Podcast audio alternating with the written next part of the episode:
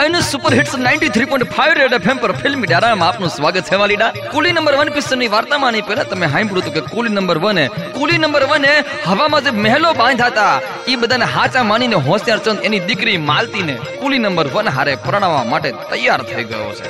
અને બાપ હવે વાત કેવી આગળ વધે છે એ આપણે જાણીએ?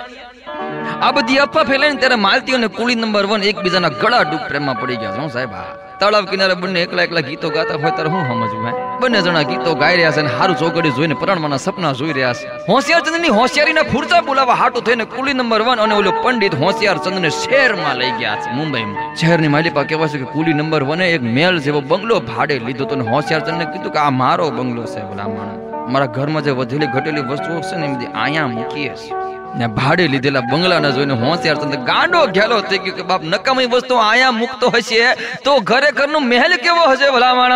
હોશિયાર ચંદે કુલી નંબર વન ને કીધું કે આય કુંવર સાહેબ, અબ ઘડી ઘડિયા લગ્ન લઈ લો, મને કાંઈ વાંધો નથી, મહેમાનો બોલાવા નથી, જેટલા છે એટલા મહેમાનો હાલ છે હે? બાપુલે પછી ઈ હાથે ગમતી છોકરી હારે લગ્ન કરવાનું કુલી નંબર વનનું સપનું જે હતું એ સાકાર થઈ ગયું છે પણ વાલેડા, મારે તમને ખાસ એક જગ્યાએ વાત દોરવી છે, ધ્યાન દોરવું છે કે આપણે કુલી નંબર વન આખા જગતના પોટલા ઉચક્યા છે, પણ હવે આવનારી મુસીબતના પોટલા કેમ ના ઉચકશે કેમ કે લગ્ન થઈ ગયા, મહેમાન હંદાય ચાંદલો કરી કરીને પોતાના ઘર ભેગા થઈ ગયા છે, પણ પ્રશ્ન ઈ થઈ પડ્યો છે કે હોશિયાર ચંદની બેબલી માલતીને રાખવી ક્યાં ઈવડી સમસ્યાને ખાડવા માટે કુલી નંબર વન એક યોજના ઘડી છે અને બાપ એ યોજના કઈ છે? એ આપણે જાણીશું કે હાવ લીંબુ જેટલા વિરામ બાદ ફિલ્મ ડાયરા માથે કુલી નંબર વન પિક્ચરની વાર્તાને માલિપા તો બાપ લાગેલા રેજો on super hits 93.5 red FM બસ આતે રહો.